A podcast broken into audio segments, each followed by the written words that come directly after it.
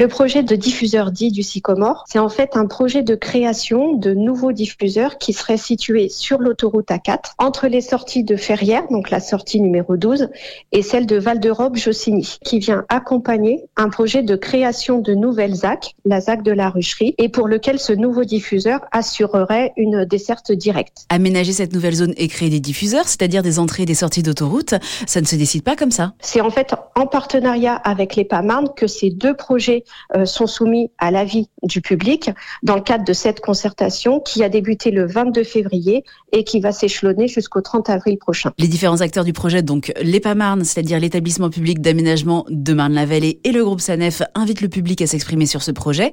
Et Sylvie, tout le monde peut le faire. Tout à fait. C'est l'ensemble du public qui est euh, concerné par ce secteur, donc entre Ferrières-en-Brie et Val-d'Europe-Jossigny, donc sur le secteur de la commune de Bussy-Saint-Georges. C'est l'ensemble des riverains, des entreprises, des acteurs locaux, toute personne qui souhaite s'exprimer ou prendre de l'information sur ce futur aménagement.